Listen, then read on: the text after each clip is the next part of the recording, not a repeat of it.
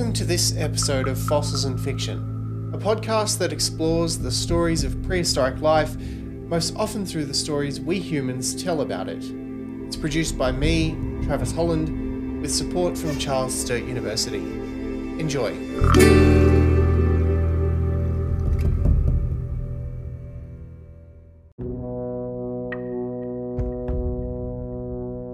He had a temporary workshop which was full of half built models. There is a photograph available of the studio.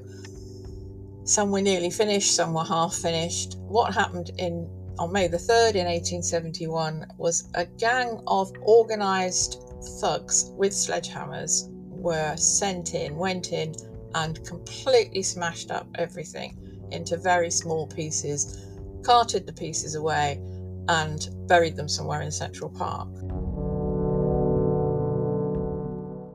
On this episode of Fossils and Fiction, the mystery of who destroyed Central Park's dinosaurs. My guest is Vicky Coules, a PhD candidate and researcher at the University of Bristol in the UK. Vicky is looking into the entanglements between visual culture and dinosaurs, and that took her into the story of the 1871 attack on a nascent Paleozoic museum destined for New York's Central Park. Vicky and Michael Benton recently published a paper on that topic, and we chat about that and more. Vicky, I've have this wonderful paper in my hands called The Curious Case of Central Park's Dinosaurs, which you've just published uh, alongside Michael Benton. Could you tell me about these dinosaurs? Right. Well, the dinosaurs in the paper never actually came into existence the if I can just do a little bit of a backstory there. Yeah. The main character in the story, Benjamin Waterhouse Hawkins, was British. He was an artist and sculptor, and he became well known because in the early 1850s he was responsible for designing and creating the models, the life size um, models that were placed in the Crystal Palace in London, the Crystal Palace Park in London. Um, and this was as a result of the Great Exhibition, um, and I think that's 1853. But they moved the whole thing to a park because it was so successful, and they built additional attractions, one of which they called the Geological Court, which the idea was to show the progression of geology. Hawkins was brought in to model and build the life size models of the creatures that were known at the time. They're referred to as the Crystal Palace dinosaurs, although some of them are not actually dinosaurs, as we would call them that. So, but that's how they're referred to. Now, in 1860s, he went to America and he was well known by then. So he was asked by the Central Park Committee, who were Central Park was developing then. I mean, New York was expanding after the Civil War. They wanted a park in the center of the city. They wanted more than just green space. So he was commissioned. He was known for the Crystal Palace dinosaurs. He was commissioned to design and build something similar for Central Park using American prehistoric creatures, not the European ones. Naturally. And the difference, yeah, the the difference would be that these would be indoors. They would uh, presume to avoid the extremes of the New York weather. Um, but he was going to design and build these um, life size models again, and they would be put inside a purpose built museum. So that's what he was doing. He, um, in the course of this, he had to research the different dinosaurs. So he got invited to go around to the different existing museums that had fossils. One of them was in Philadelphia, the Academy of Natural Sciences, and they had just been working on the first nearest complete dinosaur fossil they'd found, which was the Hadrosaurus foulkii. Mm-hmm. And it was Hawkins' idea while he was looking at this fossil that he could actually, with the help of some plaster cast models, he could actually build and mount uh, a full size skeleton uh, which had never ever been done before anywhere, surprisingly, not in Europe, not in the UK.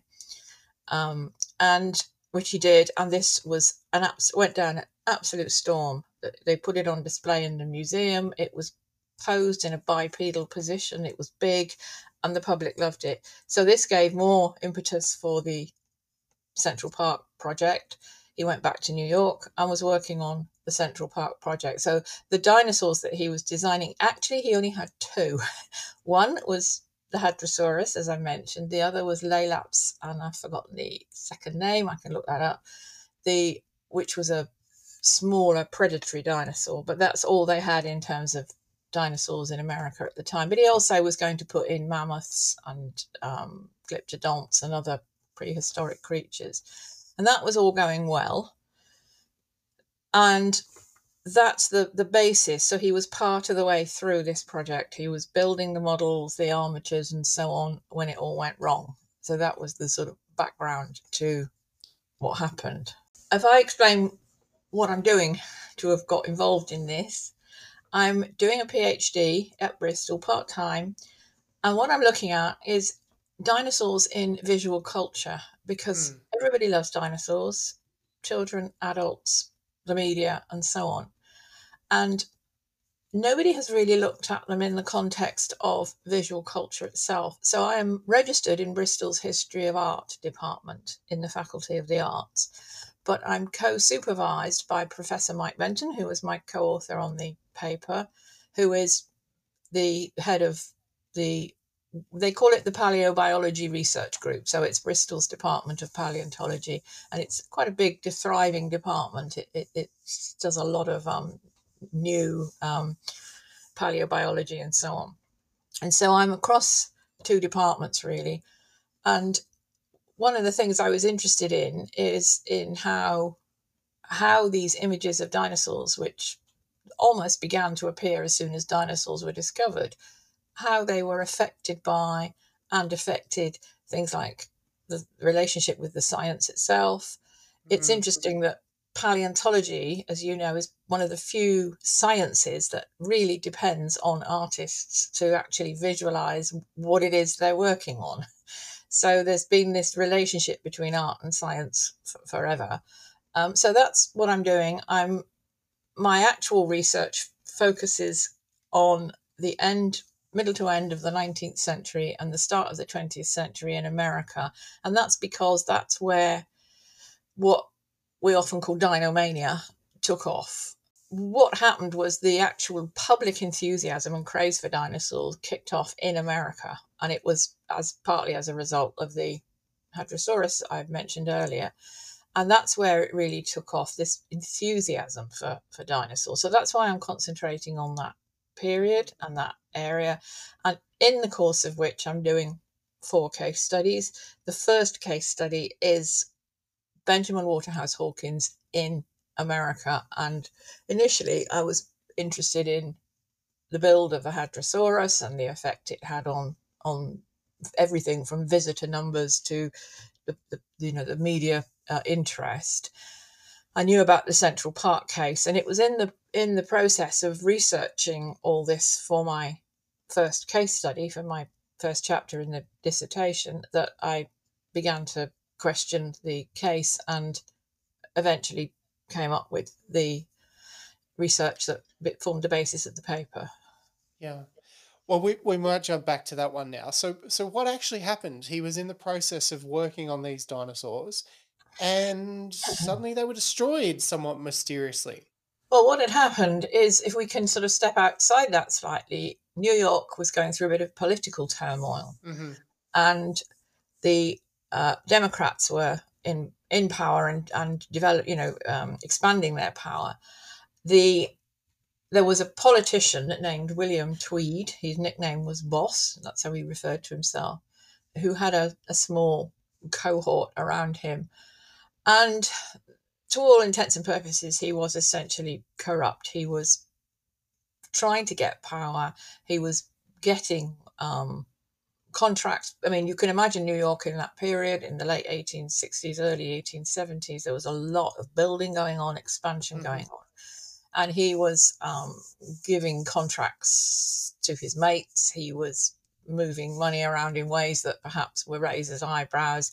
He was doing things like um, giving jobs. There was a huge influx of Irish immigrants to New York who some of them of course were fleeing from the potato famine or had done but he was he was becoming known as somebody who was trying to find absolute power and also um, there were people who were beginning to be suspicious that he was not doing it in the most uh, way with the most integrity now he then decided to put his own people in charge of the board of commissioners that looked after Central Park. They expanded it to include all the public parts. So there was a change of, if you like, management at the top of, of, of the people in Central Park who had commissioned a museum. And almost the first thing they did was cancel the project.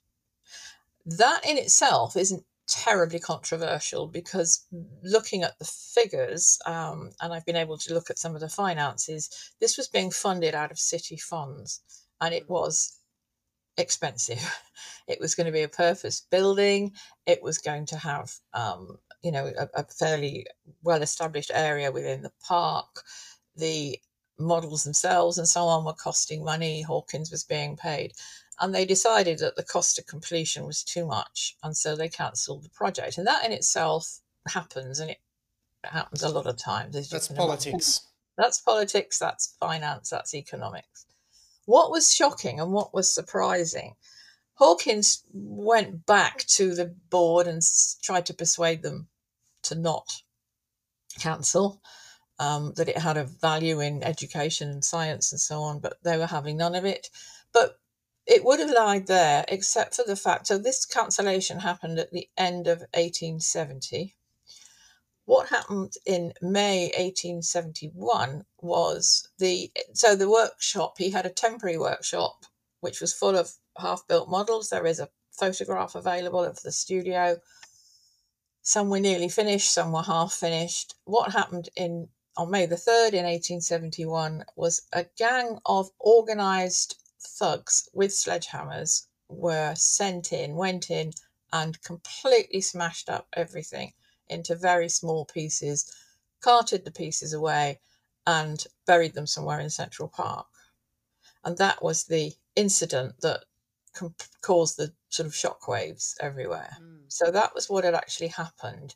And, and, and it was initially attributed to to Boss Tweed, right? Oh.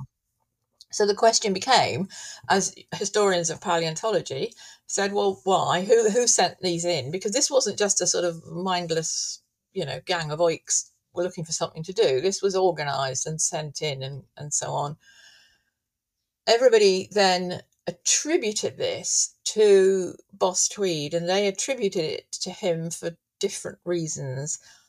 One of the reasons they said it was him was one of the things that got me suspicious that maybe it wasn't. So I can I can if you like, I can go into to why I, I didn't believe this, if you see what I mean, and why I. Yeah, no, I'm absolutely interested. And what what really interests me about the whole story really is is this is one of the very earliest moments I think at which politics and culture are really tied up with dinosaurs, and we see that again and again uh, later on as as they kind of become more and more a part of the cultural imagination. I think this is a really fascinating story that goes right back to those roots well, this is what interests me anyway in my whole um, project. And mm.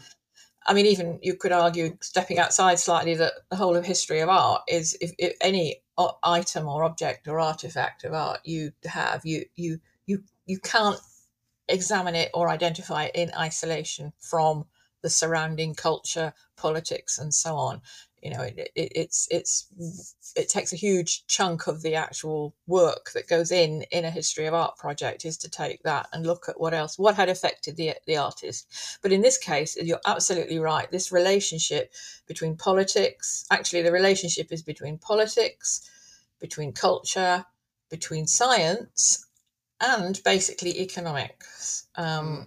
and it's a really tangled relationship. But you're absolutely right that this is an indication of, of what happened.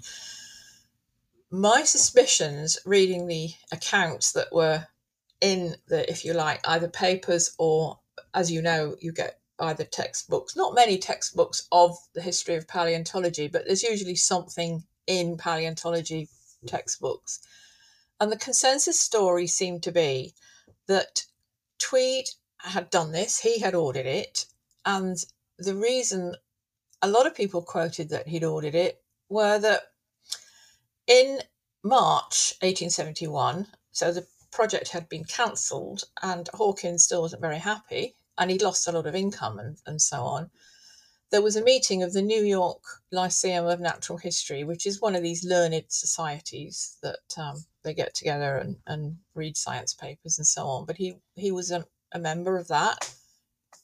He went to the meeting and this subject came up about the cancellation, and the scientists at the meeting were it was minuted as not being, you know, very impressed and, and thought it shouldn't have been cancelled. And somebody made a slightly sarcastic comment about, well, you know, if it isn't going to make Tweed money, then it's not going to, you know, happen.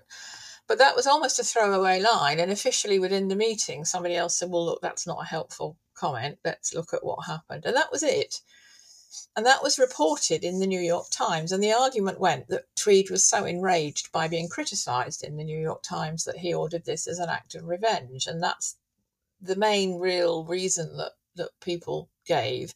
The other reason was that, oh, it was blasphemous because it there was the whole issue around um, Darwin and evolution. That was another reason that was given. And in the paperwork, if you like, the reports, they use the term pre Adamite. And as Mike Benton has pointed out several times, um, it didn't mean that it was blasphemous. It was the same way that we would today use the term prehistoric. It, mm-hmm. it was just one of the ways of referring to it then. So I was and reading so, these accounts. Yeah. Sorry, I was going to say, and potentially that interpretation of pre-Adamite as being sort of blasphemous as a term rather than a descriptive term. You know, the, the people who've made that interpretation, perhaps they're bringing their own politics to it as well, yes. which is interesting.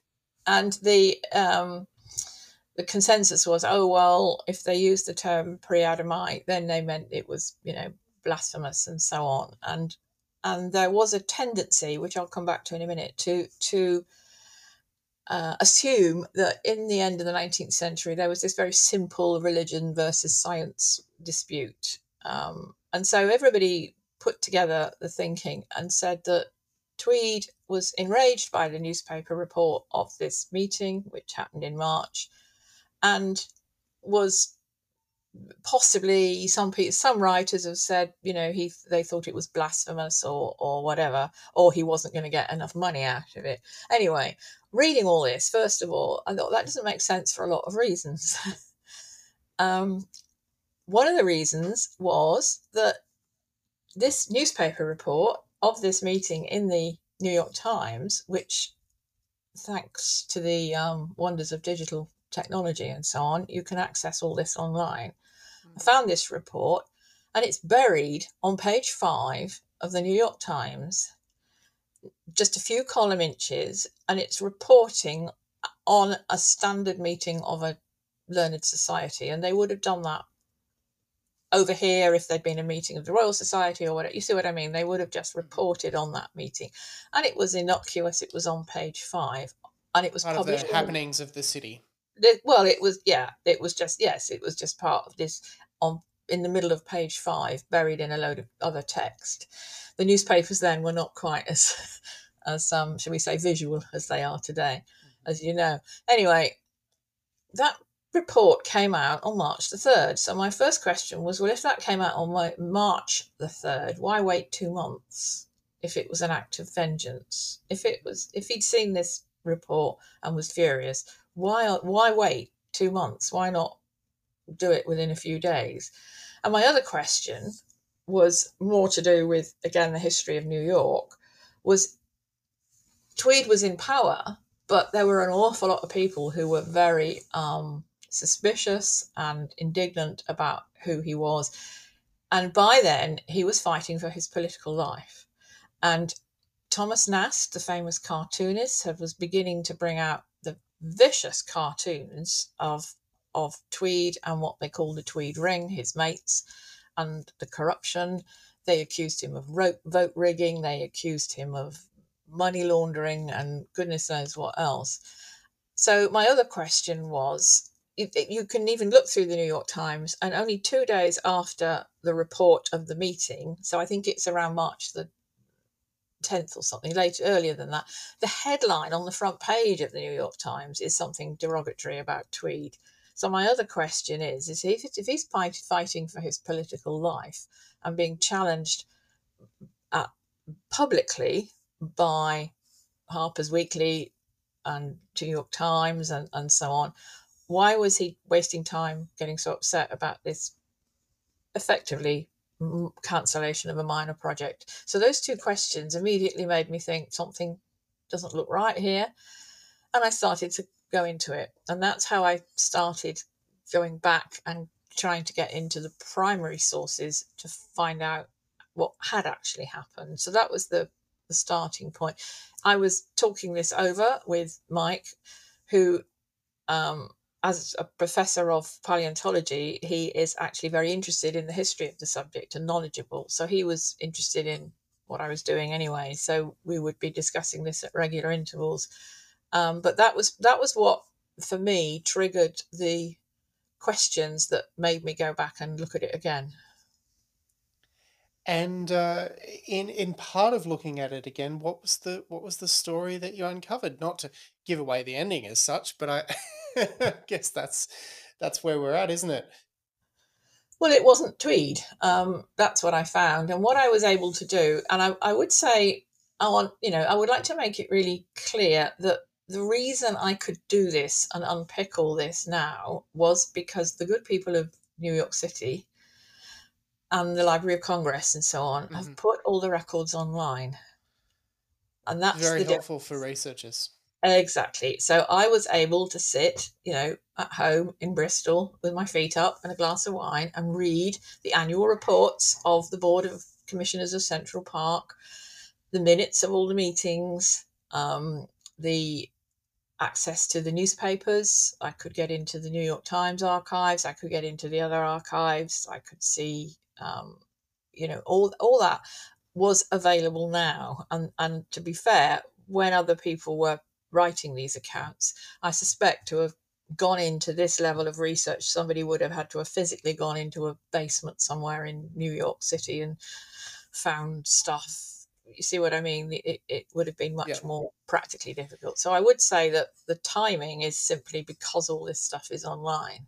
When I started my PhD, which was a while ago, it seemed like a brilliant idea, that, and it would seem very practical for various reasons that it was quite feasible for me to go to America and go to archives, go to museums, yeah. meet researchers, and so on. So at the time, it was one of those great ideas at the time. But of course, then when COVID hit, um, that all went out the window.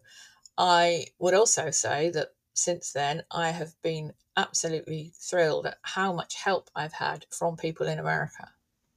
People, whether it's academics or archives, or, you know, there's been that sense of people genuinely wanting to help and sending me material or pointing material out to yeah. me or whatever, which you know has has been great. So that's been helpful.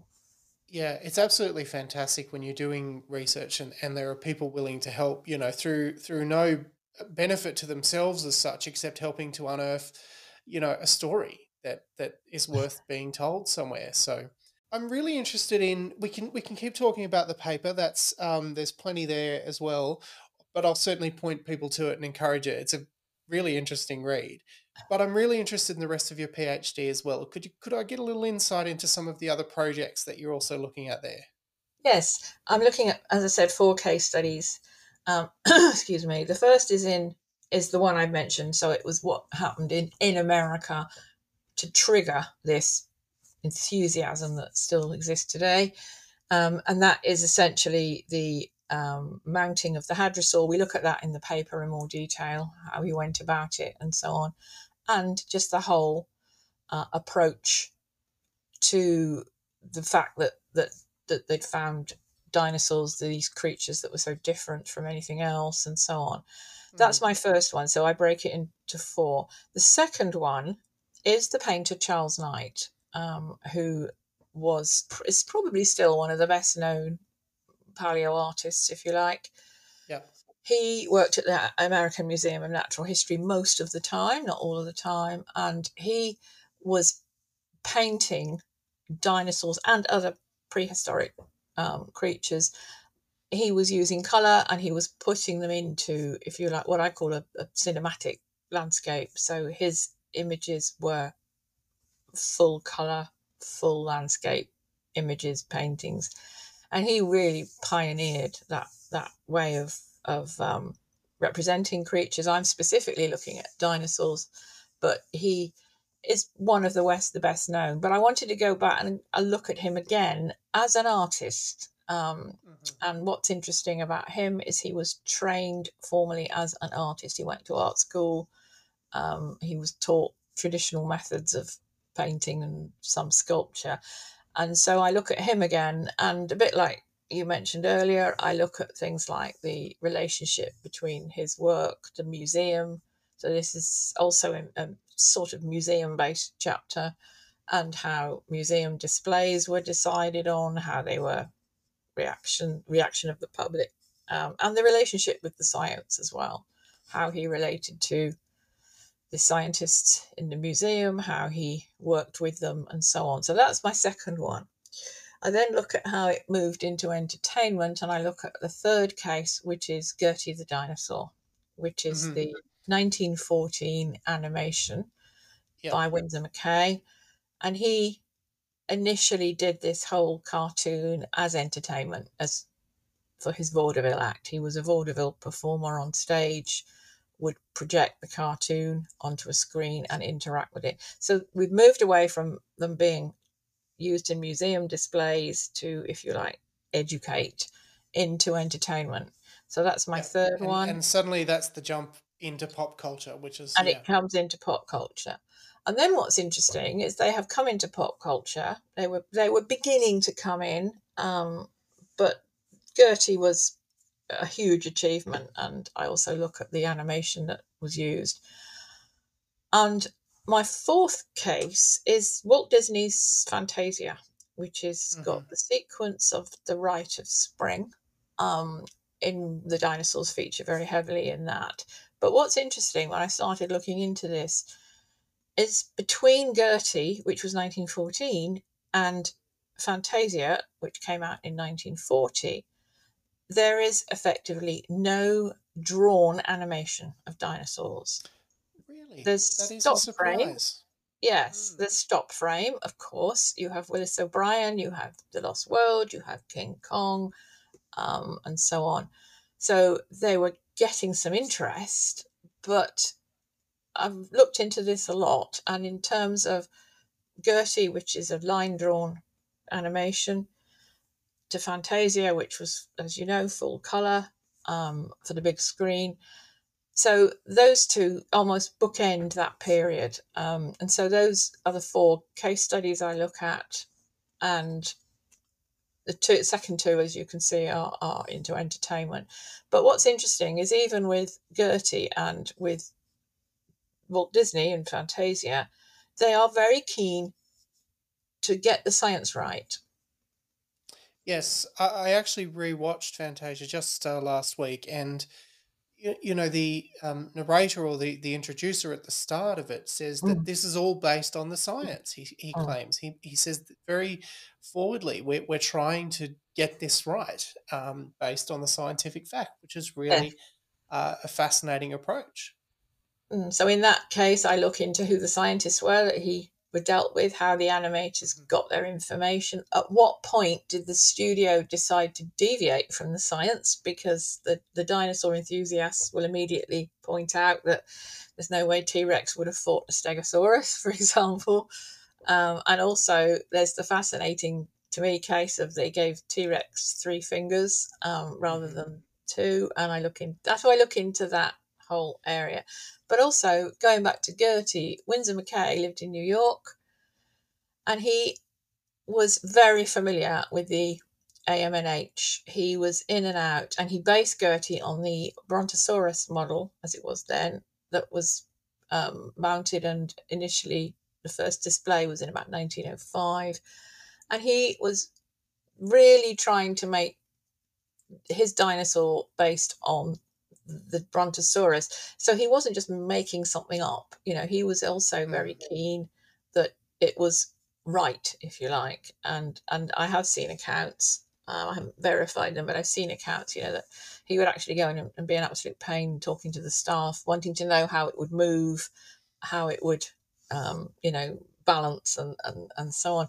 Now I have a I have a, a theory, and I can't prove it, but I'm going to say it anyway. I would like to think that Winsor McCay met Charles Knight. If you look at the dates, that the Yep. dates that McKay was going into the museum, getting all his references for Gertie, Knight was painting, and I just I just think it would be uh, poetic if they'd actually met each other. I mean, I don't have any diary entries or anything, but I just look at the dates and think that might have been the case. Yeah. But anyway, those are my four studies, and and between the four of them, they really take us from attempting to show something in a museum right the way through to the big screen with hmm Fantasia.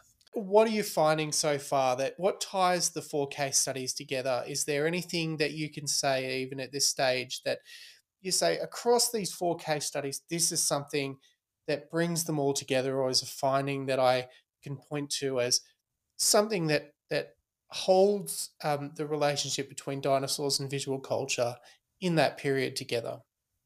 I think there were two things. I think in each case there was this relationship with the science. Um, there was the the idea that if we're going to show dinosaurs visually, you have to be able to show them with as much of the information available at the time. They they weren't trying to go off and just make up a creature. Um, they were all the all the artists, as I would call them, and even if you look at the intermediate things, the stop frames, which I don't go into in detail, but I have to look at as, as a sort of um, comparison, they are trying very hard. And that is something that I think it, whether it's a museum display right the way through to its entertainment. I mean, we could even say today with Jurassic Park and the and the spin-offs and so on, there was a, a modicum of intent to make it look as scientifically realistic as Mhm. possible. That was one thing that it does seem to be consistent. So it looks as if the second two cases are, oh well, they're entertainment, you know, to make money. Um, but there was still this insistence on getting the science right. And the other thing is how much the images, um, particularly from Knight onwards, are affected by contemporary culture around it. Mhm. So, if we look at Charles Knight, for example, um, I'm looking at the idea. His his paintings, his dinosaurs are quite macho. They're Yep. tie in, and what was happening at the time was you were getting things like big game hunting, Roosevelt, and so on. They were that what I'm looking at is how the surrounding cultural um, activities feed back into how the dinosaurs are represented. I find it fascinating with Gertie that he makes her female, and there are all sorts of interesting reasons as to why Gertie is a female. But also, when I looked at Gertie, I mean, I'm happy to, to talk about what I found. What surprised me was the other huge entertainment, particularly for the working classes at the time, was the circus. Mhm. And I started to look at Gertie and I looked at the circus, and what I found was that the structure of Gertie the dinosaur, the cartoon, is the same as the structure of the big cat acts in a circus.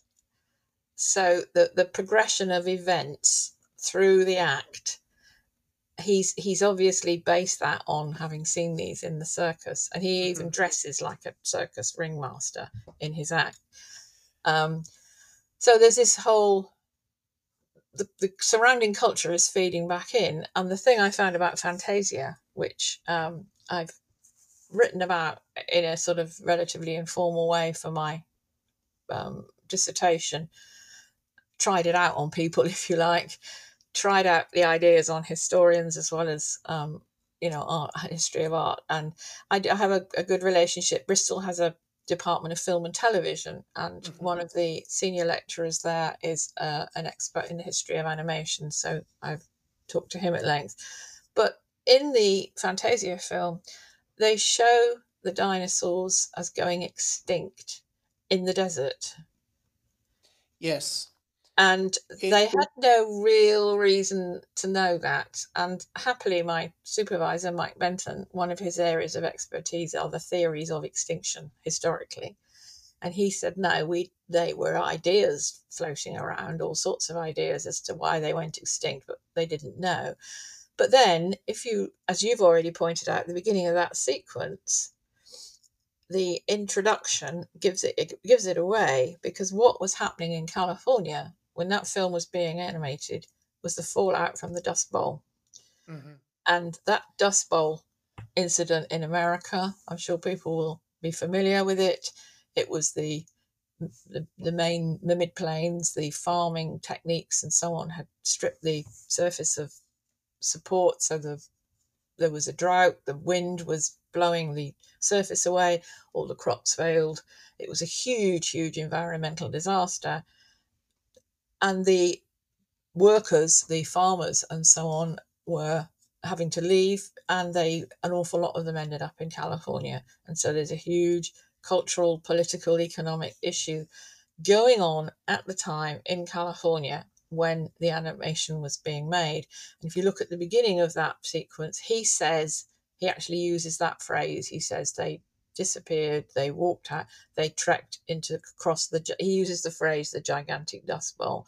And so my thinking there is that would have been such a huge issue in California, in Los Angeles at the time, in the late 1930s. So it, it affected That's essentially the environment that Disney itself was was sort of coming up in. Yeah, absolutely. exactly. and so and that I think the, you know, yeah, we we really see this right through the history of dinosaurs, don't we? We we Yes.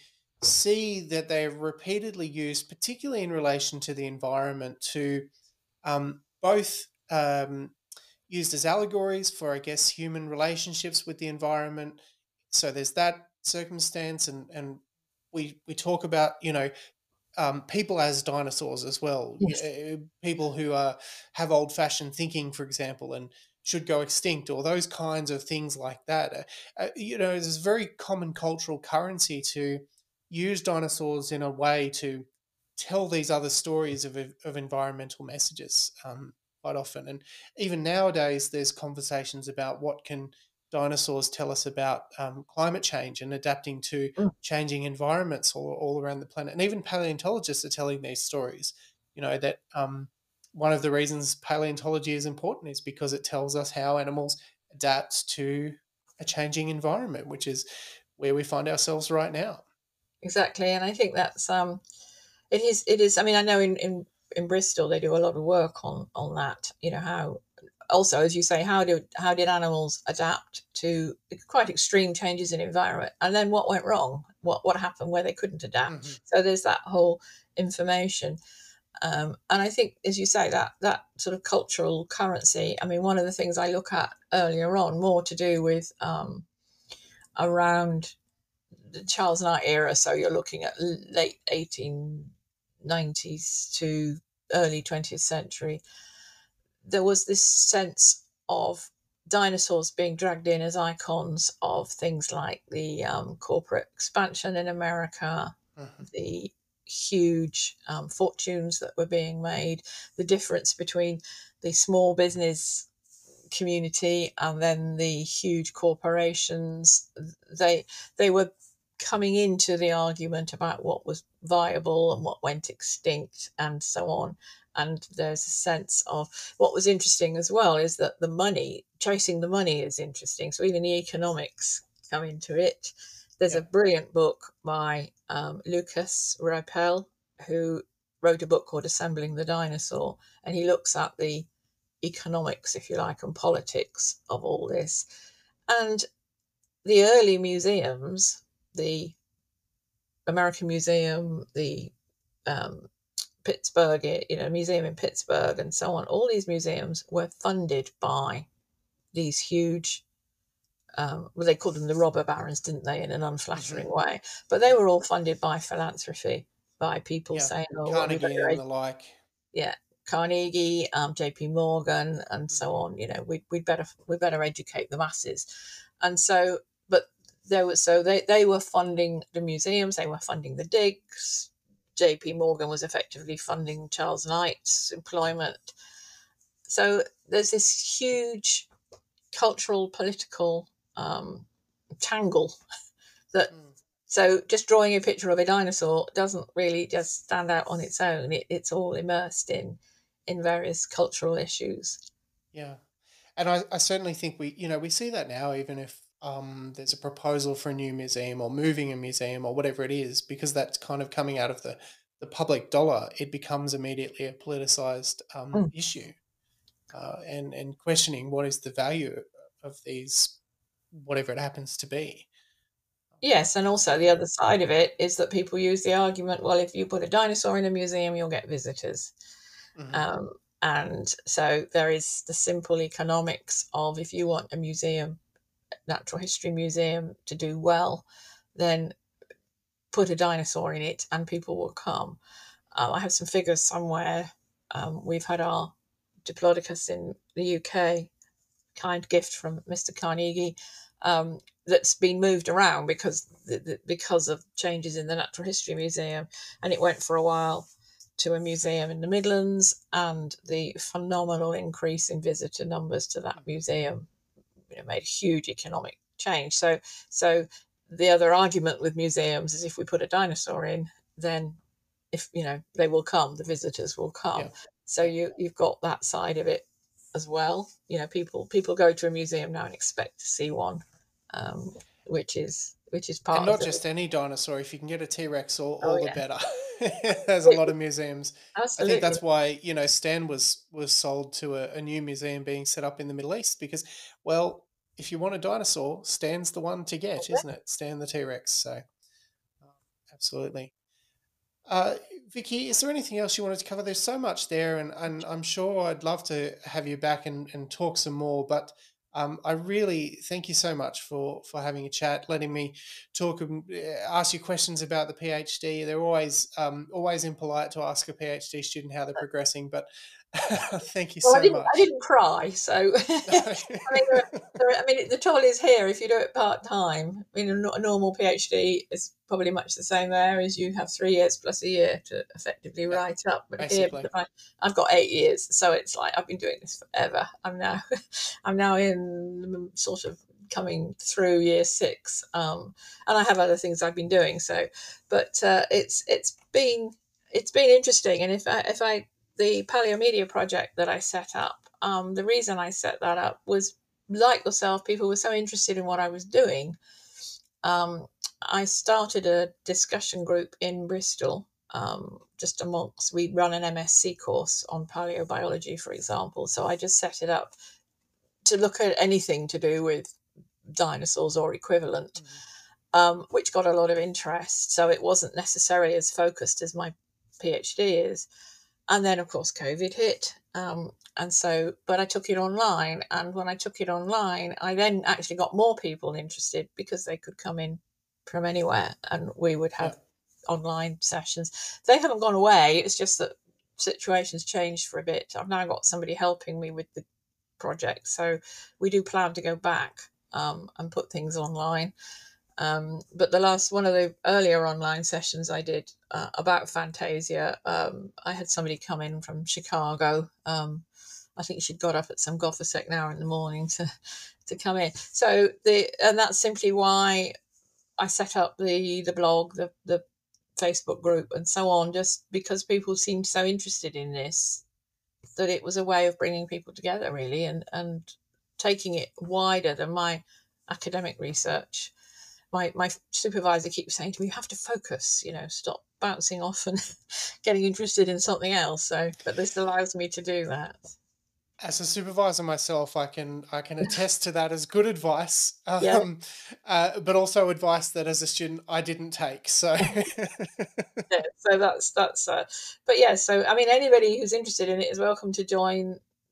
You know, the email list, the the the group. Um, sure you know it's it's it's and i've i've sort of you know there's been dragons and all sorts of things have come into it so it's fairly relaxed shall we say i'll put some links to both the article uh, and also to the Paleo Media Group in uh, in the show notes. Uh, Vicky, thank you so much again. Thank you. It's been a real pleasure. Thanks again to Vicky for telling us all about the fascinating story of the Central Park dinosaurs and also her broader PhD research. There are links to the article and also the Bristol Paleo Media project in the show notes.